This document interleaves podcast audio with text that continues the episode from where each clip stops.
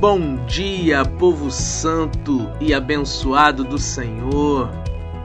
Hoje é domingo, dia 15 de novembro, dia de votarmos e exercermos a nossa cidadania. Vamos escolher o prefeito e os vereadores que irão nos representar no município nos próximos quatro anos. Se você já foi votar, espero que tenha feito isso com consciência. Se ainda não foi, repense, reveja a postura do seu candidato e faça uma ótima escolha. Que Deus te abençoe. Eu sou o pastor Reginaldo, pastor na Igreja Cristã Nova Vida, e nós estamos aqui para darmos início a mais um programa Escola Bíblica no Ar. Fique conosco, que Deus abençoe a sua vida. Um excelente domingo.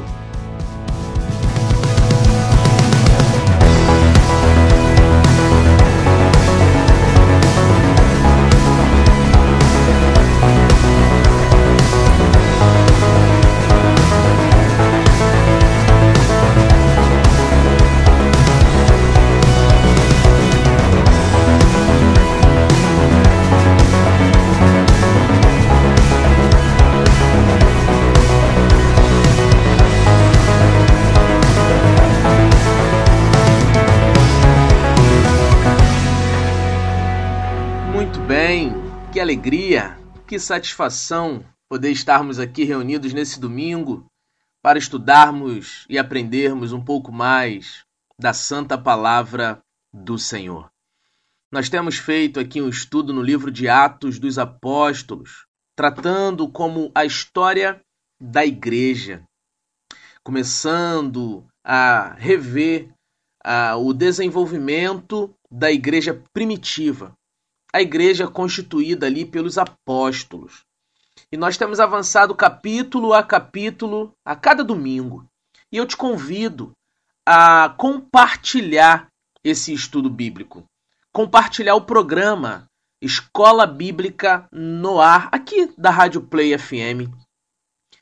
Convide outras pessoas, envie o áudio para outras pessoas, faça isso. Certamente você está sendo edificado, se você tem nos acompanhado, está sendo abençoado, compartilhe e faça com que a palavra de Deus alcance também outros corações, tá bom? Nós vamos à leitura da palavra do Senhor, porém antes, permita-me fazer uma breve oração pela sua vida e pelo nosso estudo aqui nesse momento. Senhor meu Deus e meu Pai, nós temos, Senhor, separado esse domingo para ouvirmos a tua voz, para falarmos contigo em espírito e absorvermos aquilo que o Senhor tem para ministrar aos nossos corações. Usa a minha vida, Senhor, como um instrumento em tuas mãos, esclarecendo, orientando, ministrando na vida dos irmãos, dos ouvintes aqui da Rádio Play FM.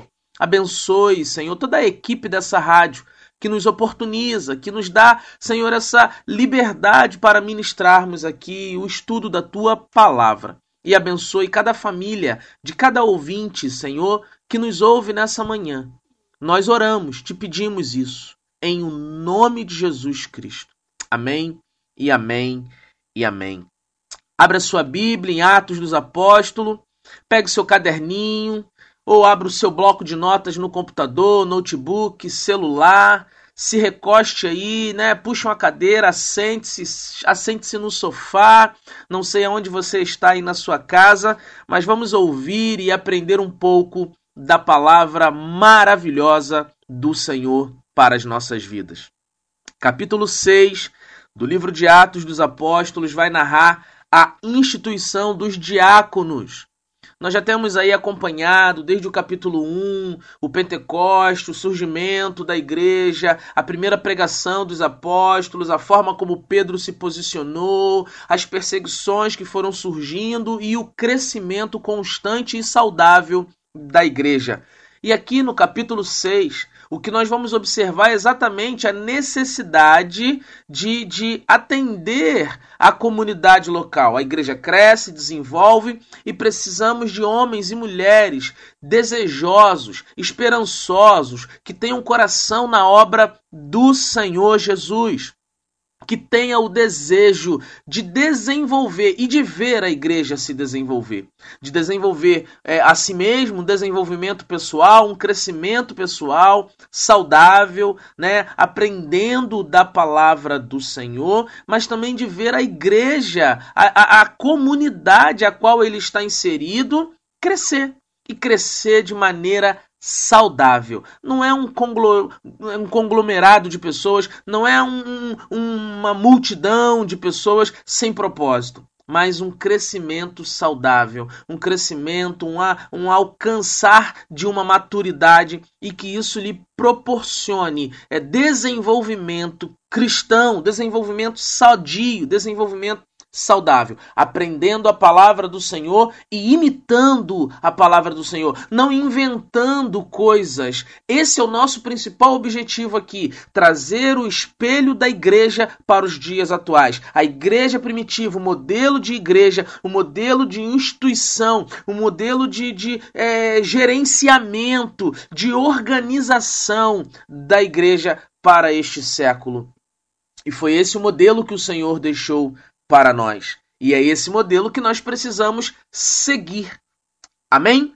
Vamos à leitura da palavra do Senhor, capítulo 6. Eu vou fazer a leitura de todo o capítulo e depois, como de costume, a gente volta falando, pontuando algumas coisas também, né? Lembrando aí de algumas coisas e dando algumas ênfases aqui para que possamos ser abençoados nessa manhã.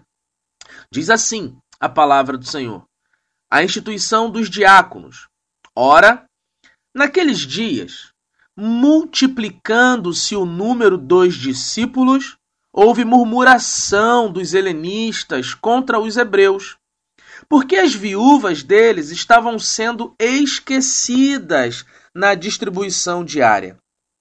Então, os doze convocaram a comunidade dos discípulos e disseram: não é razoável que nós abandonemos a palavra de Deus para servir às mesas. Mas, irmãos, escolhei dentre vós sete homens de boa reputação, cheios do espírito e de sabedoria, aos quais encarregaremos deste serviço. E quanto a nós, nos consagraremos à oração e ao ministério da palavra. O parecer agradou a toda a comunidade e elegeram Estevão, homem cheio de fé e do Espírito Santo. Além de Estevão, também chamaram Filipe, Prócoro, Nicanor, Timão, Pármenas e Nicolau, prosélito de Antioquia. Apresentaram-nos perante os apóstolos e estes, orando, lhes impuseram as mãos. Crescia a palavra de Deus, e em Jerusalém se multiplicava o número dos discípulos. Também muitíssimos sacerdotes obedeciam à fé. Estevão, cheio de graça e poder, fazia prodígios e grandes sinais entre o povo. Levantaram-se, porém, alguns dos que eram da sinagoga chamada dos libertos, dos sirineus, dos alexandrinos e dos da Cilícia e Ásia, e discutiam com Estevão, e não podiam resistir à sabedoria e ao espírito pelo qual ele falava. Então subornaram homens que dissessem: Temos ouvido este homem proferir blasfêmias contra Moisés e contra Deus. Sublevaram o povo, os anciãos e os escribas, e investindo, o arrebataram, levando-o ao sinédrio. O arrebataram, levando-o ao sinédrio. Apresentaram testemunhas falsas que despuseram. Este homem não cessa de falar contra o lugar santo e contra a lei porque o temos ouvido dizer que esse Jesus, o Nazareno, destruirá este lugar e mudará os costumes de Moisés, ou melhor, mudará os costumes que Moisés nos deu. Todos os que estavam assentados no sinédrio fitando os olhos em Estevão, viram o seu rosto como se fosse rosto de anjo. Até aqui. Que Deus abençoe a leitura da sua palavra em o nome de Jesus. Amém. O texto de hoje é um pouco menor e está incompleto, porque ele vai se com completar no capítulo 7. Porém, se nós entrarmos no capítulo 7, a demanda de mensagem será muito maior e nós não conseguiremos aí é, concluí-la. Então, eu vou fazer o capítulo 6 hoje e na semana que vem você voltará aqui para então ouvirmos um pouquinho mais aí sobre a vida de Estevão e esse momento aí na vida da história da igreja primitiva. Dando ênfase aqui no capítulo de número 6, nós vamos é, buscar atender a necessidade da comunidade local. Essa é a temática de hoje, atendendo a necessidade da comunidade local. E o texto que a gente tem separado como texto-chave é o último versículo. O versículo-chave para a gente gravar, né? É o último versículo que diz assim: é, todos os que estavam assentados no sinédrio, fitando os olhos em Estevão, viram o seu rosto como se fosse de um anjo. Na verdade, eu quero destacar também o versículo 2, a parte B do versículo 2. Não é razoável que nós abandonemos a palavra de Deus para servir às mesas. Não é razoável que nós abandonemos a palavra de Deus para servir as mesas. Eram doze apóstolos, né? Eram doze apóstolos. Na verdade, onze, porque um morreu, um se suicidou, que foi Judas. E agora onze pessoas, tudo bem que depois teve a eleição do décimo segundo, né? Agora doze, de novo, formando aí, reformando o time. Todos eles servindo a Deus, pregando o evangelho, um ajudando o outro na no serviço à comunidade. Mas agora a gente não tem mais uma igreja de um grupo pequeno, agora a gente está falando aí de uma multidão. Assim, nós vimos, isso nós vimos na semana passada, nem dava mais para contar os números, e sim era chamado de uma grande multidão. Esses homens estavam precisando atender a uma necessidade, pois as viúvas, né, a, a murmuração ali dos helenistas contra os hebreus, a, as viúvas dos helenistas estavam é, sendo esquecidas na distribuição diária, então eles convocaram ali né, a comunidade dos discípulos e eles disseram isso. Não é razoável que nós abandonemos a palavra de Deus para servir a mesa. Ou seja, não é razoável que deixemos de fazer aquilo que é a nossa missão primária, principal, primordial, para atender uma necessidade. O que, que nós vamos fazer? Nós vamos levantar pessoas para que essa necessidade seja atendida. Existe a necessidade, a necessidade ela precisa ser é, ter uma atenção, mas não é razoável que aqueles que estão com a função, com a missão, com o chamado da pregação do evangelho e da oração, que é o sustento principal da igreja, não é razoável que esses deixem de fazer o que estão fazendo para então assumirem uma frente aí de atendimento às necessidades pessoais. O importante levantar aqui a questão que a igreja estava crescendo e se desenvolvendo. Crescia a igreja, desenvolvia a igreja. Enquanto isso, muitos desafios, inúmeros desafios iam surgindo, né? E cada desafio, cada dificuldade que eles enfrentavam era motivo para crescerem também. Eles se sentiam desafiados, mas tinham a presença do Espírito Santo ali os conduzindo. Quanto mais pessoas se uniam à fé, maiores eram os problemas a serem resolvidos. Quanto mais pessoas se uniam à fé, maiores eram os problemas a serem resolvidos no meio da igreja. O capítulo 6, portanto, do livro de Atos, capítulo que nós acabamos de ler, ele traz à tona uma necessidade da igreja local. Era uma necessidade, as viúvas estavam sendo esquecidas. É, havia ali um, uma questão para ser resolvida. O texto nos leva a compreender que estava acontecendo, parece até que uma acepção. Né? As viúvas hebreias têm assistência, as viúvas dos gregos não. E lembrando que a igreja estava se desenvolvendo para todos os lados, né? Judéia, Samaria, até os confins do mundo. Então, os gregos ali, as viúvas dos gregos ali, estavam se sentindo é, meio é, é, distantes, esquecidas, é, ignoradas, talvez, né? Mais um problemão para ser resolvido. Mas lembre-se que estamos falando de uma igreja que crescia de forma salutar, de forma saudável, crescia e amadurecia, porque muitas coisas podem crescer mas se não amadurecer, vai crescer na proporção de se transformar em um monstro, né? É, é, precisamos crescer e amadurecer. Não era apenas uma igreja cheia de pessoas, a igreja primitiva, mas era uma igreja que vivia o verdadeiro evangelho.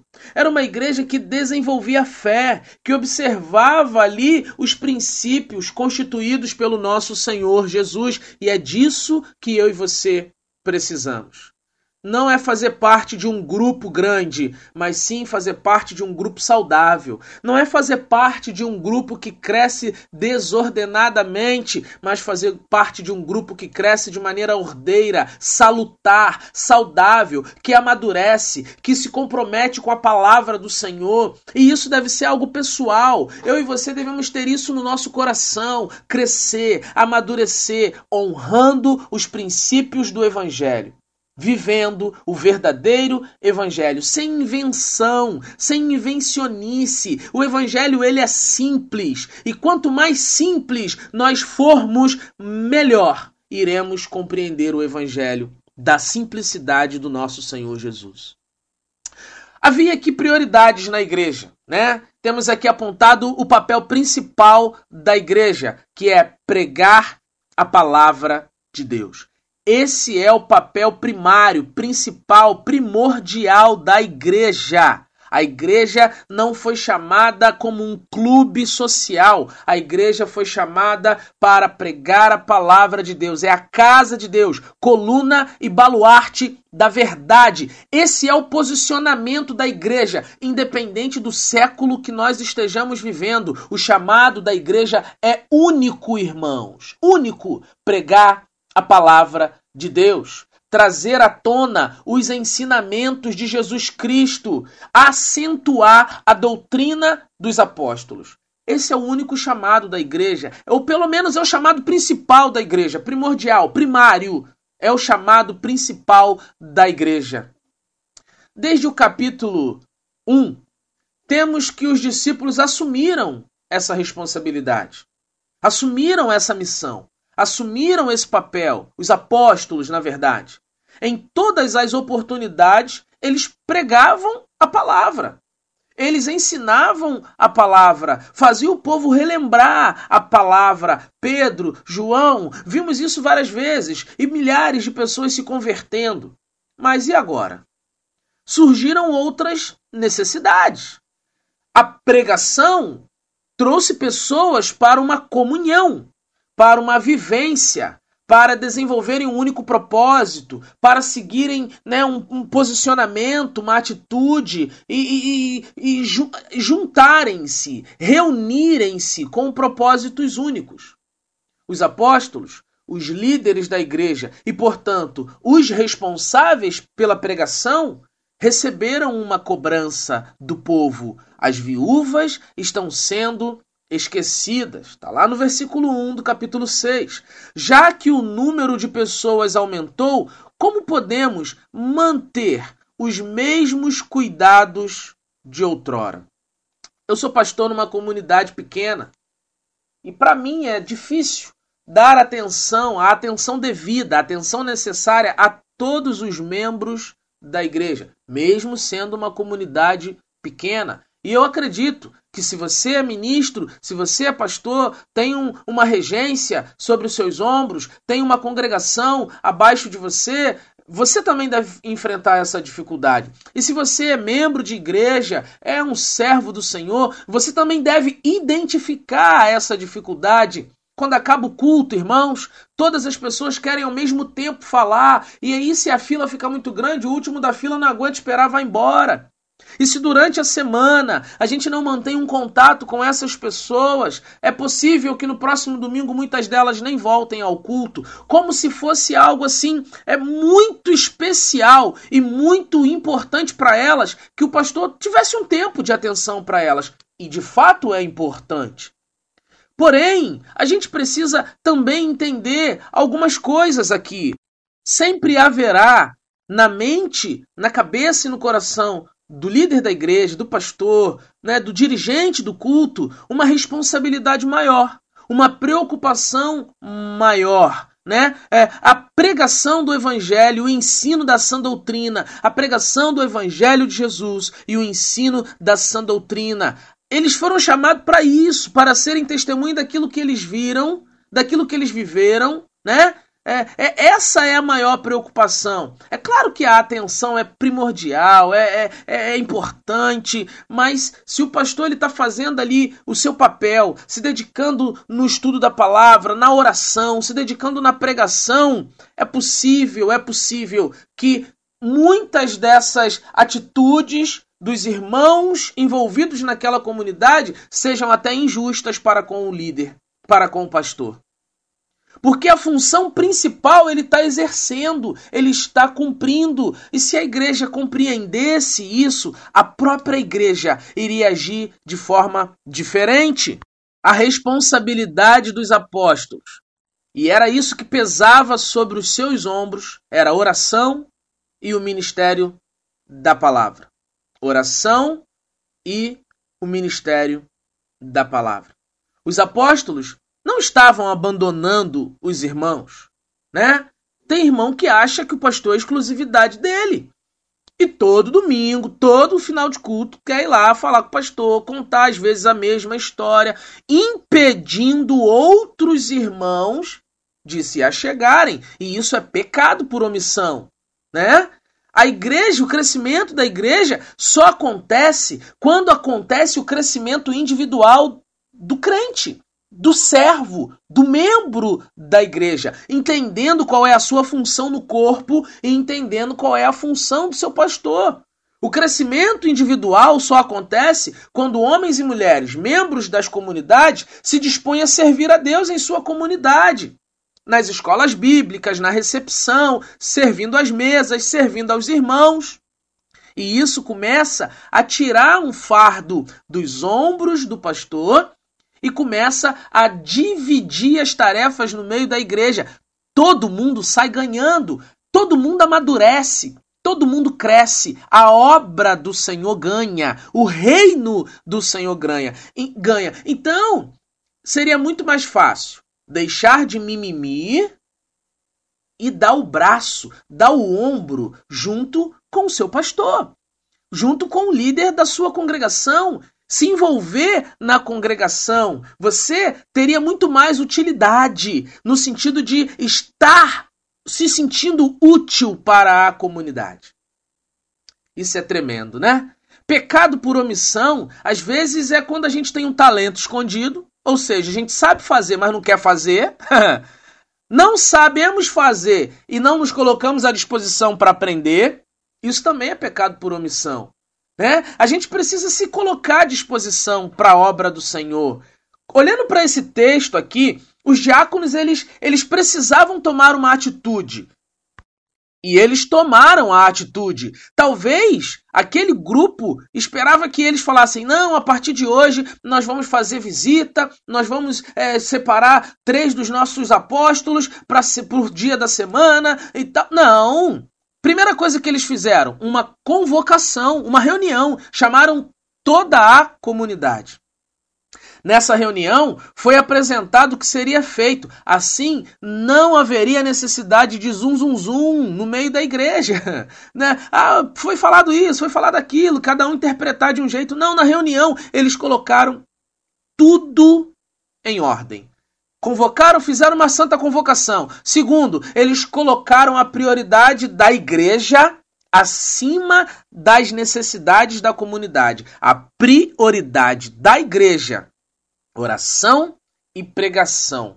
estava acima das necessidades da comunidade, a assistência, o apoio, o acompanhamento. Você compreende isso, querido? E em terceiro lugar, eles envolveram a comunidade na resolução do problema. Sua comunidade enfrenta dificuldades? Sua igreja enfrenta, enfrenta algum tipo de problema? Você só aponta o problema ou você se envolve na resolução do problema?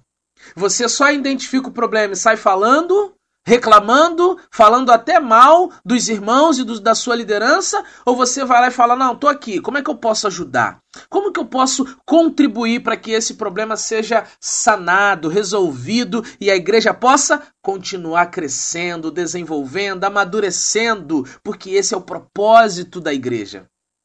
O versículo 4 vai dizer que a decisão tomada agradou toda a comunidade e que foram eleitos homens para auxiliarem no cuidado com as viúvas, enquanto os apóstolos se mantinham no propósito principal da igreja, a oração e a pregação da palavra.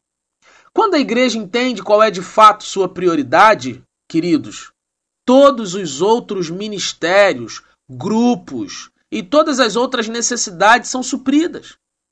Todos os problemas podem ser resolvidos, organizados. Quando uma igreja anda junto e unida, toda a congregação se desenvolve. Crescemos juntos, aprendemos juntos. Não podemos jamais abandonar a prioridade da igreja. Não podemos jamais abandonar a prioridade da igreja. Então se envolva se envolva na sua comunidade, ajude, né? Se coloque à disposição. E isso vai fazer tão bem para o reino de Deus e para a igreja a qual você pertence. Quais foram aqui os critérios usados para a escolha desses homens, que seriam agora chamados de diáconos? Qual foi o critério aqui usado? Né? Qual qual é, foram é, os critérios mesmo, né? Quais foram os critérios aqui usados pelos apóstolos para escolher os seus diáconos? Bom, escolher pessoas para estarem ao nosso lado nunca foi fácil, nunca será fácil. Escolher a esposa, escolher o marido, escolher o sócio ou os empregados da sua empresa, os líderes, né, da sua comunidade, né? É, hoje é domingo de eleição, escolher o seu prefeito, o seu vereador, não é, não é, não é fácil, não é uma tarefa fácil. Escolher os responsáveis para alguma atividade sempre foi e sempre será uma tarefa árdua. Não há garantias que iremos escolher bem. Não há seguro contra mais escolhas. Escolhi mal, e agora? Vou receber um seguro por isso. Escolhi mal, e agora? Posso devolver? Não. Mas quando o assunto é a igreja do Senhor, nós precisamos confiar a Ele, totalmente a Ele, as escolhas que envolvem os ministérios em sua casa. Mesmo porque nossas escolhas não podem ser baseadas em graus de instrução de escolaridade, influência, beleza. Nada disso pode ser destaque. Nossas escolhas devem ser dirigidas pelo Espírito Santo de Deus, pelo padrão do Senhor Jesus. A igreja se reuniu e, ponderando alguns critérios, tais como o número exato de pessoas escolhidas para aquela determinada função, que foram sete homens. E entre eles estavam ali Estevão, Filipe, Prócoro, Nicanor, Timão, Pármenas e Nicolau.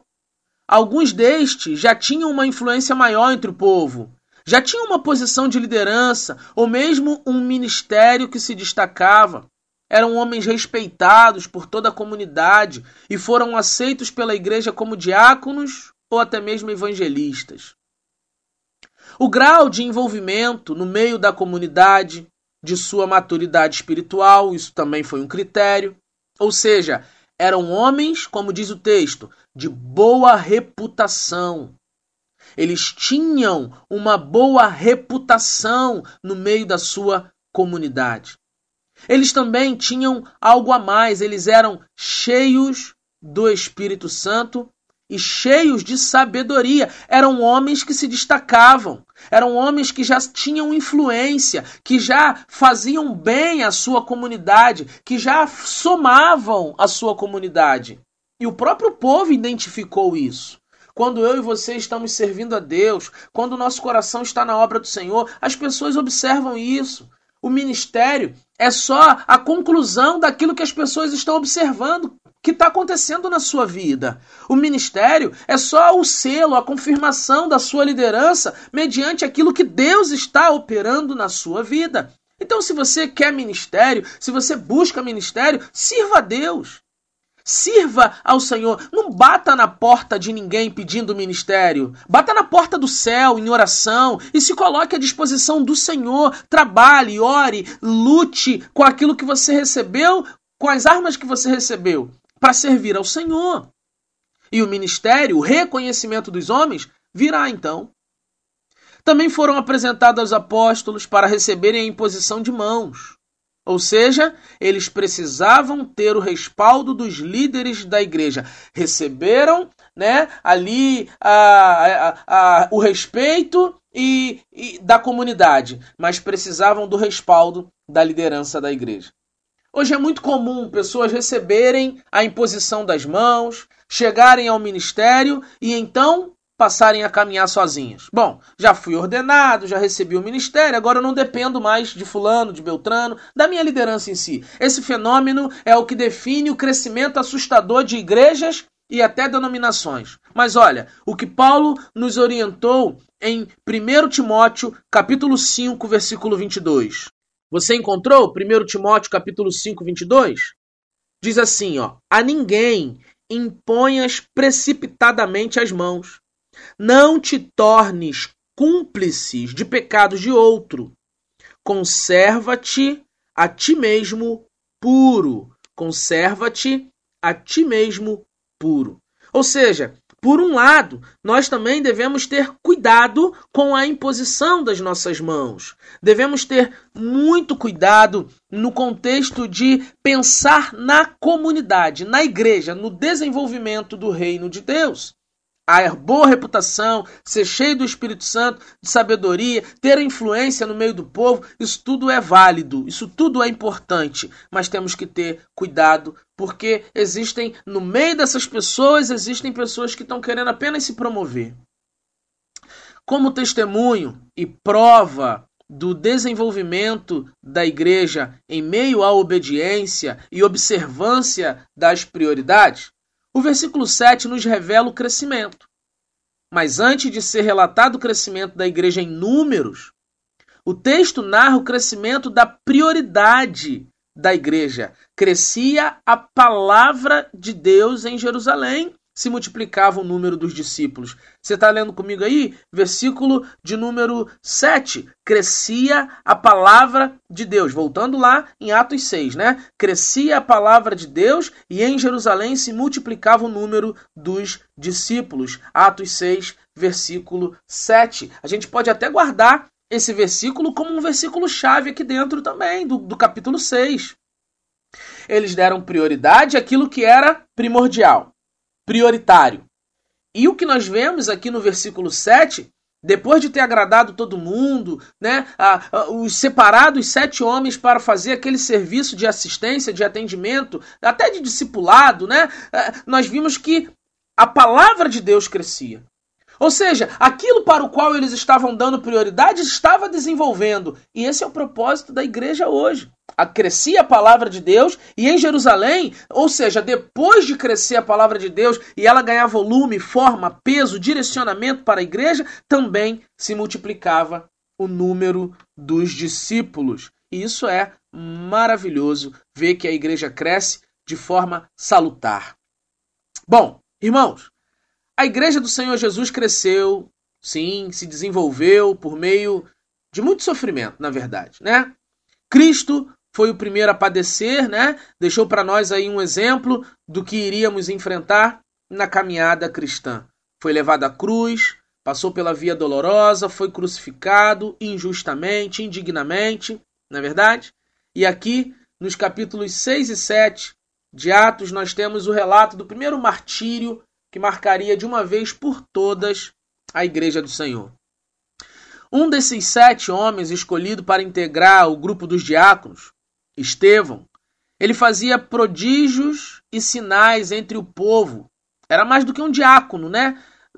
A palavra diácono vem de diaconia, vem de assistência, atendimento, chamados para servir. Né? A diaconia são aqueles. É, forma o grupo daqueles que servem, que estão ali disponíveis para o serviço. A Bíblia diz que Estevão ele fazia sinais e prodígios, ou seja, ele estava um grau, digamos assim, para você entender, ele estava acima do diácono, da, do, da função diacon, diaconal. Ele também era um evangelista, também era um homem com um chamado para a pregação, né? fazia sinais entre o povo, é, pregava entre o povo. A Bíblia diz que ninguém podia resistir à sua sabedoria e ao espírito pelo qual ele falava. Era um homem cheio realmente do espírito e falava pelo espírito. Então o que, que fizeram? Subornaram pessoas para mentirem e darem falso testemunho a seu respeito. Subornaram pessoas, pagaram pessoas para que levantassem é, acusações falsas, levantassem mentiras contra um homem cheio do Espírito Santo.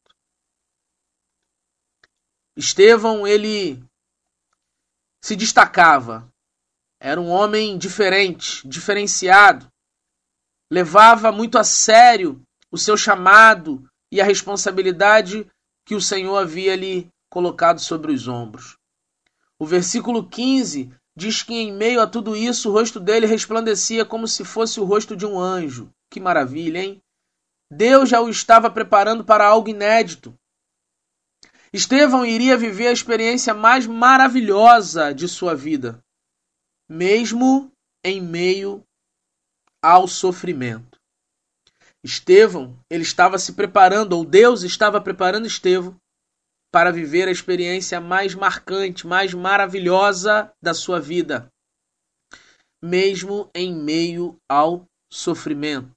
Já parou para pensar nisso? E se aquilo que Deus quer fazer na nossa vida é realmente extraordinário, poderoso, maravilhoso, mas e se isso está relacionado com o sofrimento? Porque nós somos muito triunfalistas, né? Achamos que tudo é vitória agora, crescimento, vamos bombar, vamos fazer acontecer, vai dar tudo certo. Mas e se esse vai dar tudo certo for através, através de muita dor, muita luta, muito sofrimento? Às vezes a gente não consegue enxergar que está dando certo porque a gente está chorando, porque a gente está gemendo, porque a gente está sofrendo. Mas não significa dizer que porque estamos chorando, sofrendo, não está dando certo. Pode ser que já está dando certo, mas esse é o caminho para dar certo. O choro, a lágrima, a humilhação, a dor, a perseverança, o esforço contínuo, esse é o caminho para que dê certo. E quando der certo, você vai falar, agora deu certo. Não, já estava dando certo. Já estava dando certo desde o momento que Deus te chamou. Já estava dando certo desde a hora que Deus te promoveu, te escolheu, te separou. Já estava dando certo. Porque Deus ele não erra. Ele tem os seus propósitos e, e nós não entendemos muito bem. Quando chega no capítulo 7 de Atos, Estevão é usado então para expor sua defesa ali, né? E começando ali por Abraão, capítulo 7, 2 a 8 ali, passando por Isaac, Jacó, José, versículo 9 a 19 do capítulo 7, ele fala de Moisés, versículo 20 ao 44, passa por Josué no 45, fala de Davi e Salomão, 46 e 47, e ele vai falar dos profetas no capítulo 7, versículo 48 ao 53. Estevão, Estevão leva o povo a entender os planos de Deus planos que eles, o povo, continuamente teimam em resistir. E todos esses homens enfrentaram as suas lutas. Todas as citações de Estevão dentro do capítulo 7 mostra dificuldades que esses homens enfrentaram. Capítulo 7, versículos 51 a 53 mostram ali os planos que aquele povo teimavam em resistir. Depois de ouvirem todas as palavras de Estevão, ainda mais eles se enfureceram. Ainda mais eles se iraram. Mas Estevão, cheio, cheio do Espírito Santo, estava cheio de Deus, da presença de Deus, cheio do Espírito Santo. O Senhor então reserva para ele algo sensacional, fenomenal, maravilhoso, algo ímpar. Estevão viu os céus abertos. Estevão viu a glória de Deus revelando o trono excelso do nosso Senhor. Estevão viu o Filho do Homem em pé, à direita do trono do Pai, à direita do Pai. Estevão viu a glória celestial. Que visão gloriosa! O povo não aguentou ouvir sobre a glória de Deus. Então tomaram Estevão, apedrejando ele, colocaram-no para fora da cidade e ali o apedrejaram ainda mais, até a morte. Enquanto sofria a dor do apedrejamento, Estevão então orava: Senhor Jesus, recebe o meu espírito e não lhes imputeis este pecado, ou seja, não lhes acrescente este pecado. Está lá no capítulo 7, versículo 59 e versículo 60. Enquanto Estevão estava sendo apedrejado, ele orava. Enquanto Estevão estava ali à beira da morte, ele orava. Enquanto Estevão estava padecendo, sofrendo, ele orava: Senhor, recebe meu espírito. E não acrescente a esses homens mais esse pecado. A visão que Estevão estava tendo era da glória de Deus, gente. A visão de Estevão era a visão da sua casa, para onde ele estava retornando. Ele triunfou, mas ele triunfou por meio de sofrimentos. Ele venceu mas ele venceu por meio de sofrimentos. Esse é o Evangelho. Esse é o Evangelho. E a gente fica tentando mudar isso. Eu quero vencer, mas eu não quero sofrer. Eu quero ser vencedor, mas eu não quero ser humilhado. Eu quero crescer, mas eu não quero, é, é, sabe, passar pelas dificuldades. Que Deus tenha misericórdia de nós e que o Espírito Santo de Deus possa falar aos nossos corações. O que é prioridade para a igreja? Oração e pregação. Pregação bíblica, pregação continuada da Bíblia, pregação cristocêntrica, revelação cristocêntrica. A gente não precisa de um novo evangelho. A gente não precisa reformular, renovar a Bíblia. A gente não precisa reorganizar a ideia da Bíblia. A Bíblia é completa, é plena. A Bíblia é total. É suficiente para nós a Bíblia. O que nós precisamos é nos sujeitarmos a ela, nos rendermos à palavra do Senhor. Eu quero concluir, irmãos, esse momento de estudo bíblico e agradecer você que ficou conosco aqui na Rádio Play, que foi nosso ouvinte nessa manhã. A igreja passou a experimentar a dor do martírio. A igreja passou a entender o quão é importante sofrer por amor a Cristo. E assim, por meio de martírios e dores e sofrimentos, a igreja crescia e se desenvolvia bem diferente dos dias de hoje, onde igreja para muitos é sinônimo de vida boa, de status, de vitória. Vitória no contexto escrachado, amplo da palavra, né? Porque vitoriosos todos nós somos, em Cristo, todos somos. Se já estamos vivendo para Ele, nele, na igreja, crendo no Senhor, aprendendo do Senhor, tendo a Sua palavra como base para a nossa vida, nós já somos vitoriosos, mas essa vitória é, é, são conquistas pessoais, benefícios pessoais. O Evangelho não é uma garantia de vida boa. Eu vou repetir essa frase. O Evangelho não é uma garantia de vida boa. O Evangelho é uma garantia de socorro em meio aos sofrimentos. O Evangelho não é garantia de vida boa. Pode ser garantia de socorro em meio aos sofrimentos. E o nosso maior exemplo é Ele, o nosso Senhor, Cristo Jesus. Estevão foi separado entre os sete para servir, mas também para morrer. O ministério nos reserva segredos que desconhecemos, irmãos. Lutas, sim. Milagres abundantes também. No entanto, é necessário mantermos nossa fidelidade em todo o tempo. Seja fiel, se envolva com a comunidade a qual você está inserido e deixe o Espírito Santo abençoar sua vida. Quero deixar aqui uma reflexão.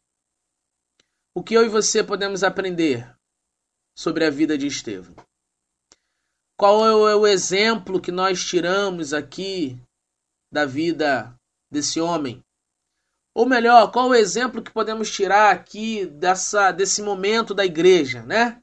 A escolha dos sete diáconos para comporem a mesa, servirem as mesas, né? Dentre desses sete, um que se destacava, e nós vamos ver um pouquinho mais na semana que vem, no, no, no próximo programa, como que se deu exatamente a morte de Estevão. Então fica aí a reflexão. O que podemos aprender que podemos aprender nessa manhã?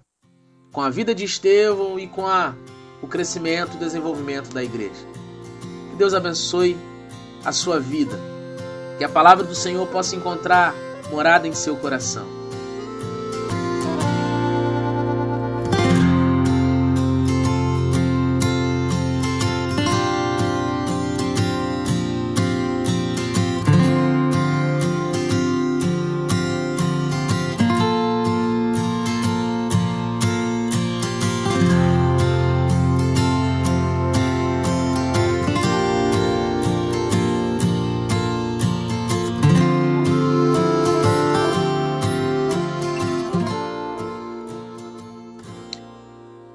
Voltei aqui, queridos, para me despedir.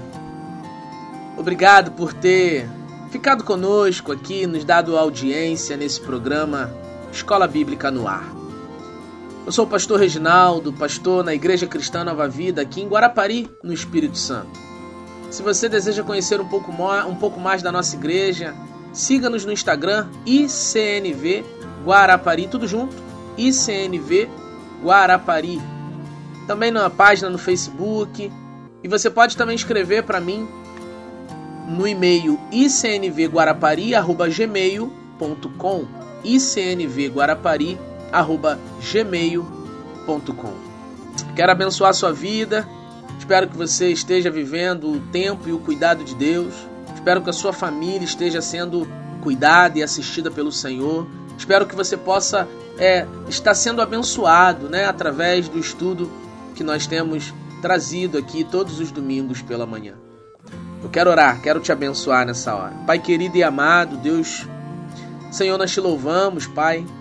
Pedimos que o Senhor estenda as tuas mãos de poder, mãos poderosas, sobre a vida de cada ouvinte aqui da Rádio Play, do programa Escola Bíblica no Ar. Sobre a vida do meu irmão, da minha irmã, sobre a vida dos seus familiares, sobre a sua casa, Ó Senhor, em nome de Jesus Cristo, que o teu Espírito possa estar atraindo os teus filhos a uma intimidade maior contigo, a um desejo maior de servir ao Senhor, de estar na tua presença. Pai Santo, Pai querido, como é bom estudar a tua palavra, se envolver, Senhor, na tua palavra. Como é bom ver a tua palavra transformando o nosso ser, a nossa compreensão, mudando o nosso, a nossa compreensão da vida, Senhor. Eu te louvo pela oportunidade que o Senhor tem nos concedido aqui na Rádio Play FM. Eu te agradeço, Senhor, pelo, pelo privilégio que é falar a respeito do teu reino, falar da tua palavra, pregar a tua palavra, trazer, Senhor, o conhecimento da tua palavra aos ouvintes, aos irmãos, que estão com o coração ávidos e receptivos ao teu espírito. Abençoa. Abençoa, portanto, a nossa semana, o nosso domingo, os nossos cultos logo mais, Senhor, em nome de Jesus Cristo. Amém e amém e amém. Até domingo que vem com mais um programa Escola Bíblica no ar. Fique na paz, siga na fé. Um grande abraço.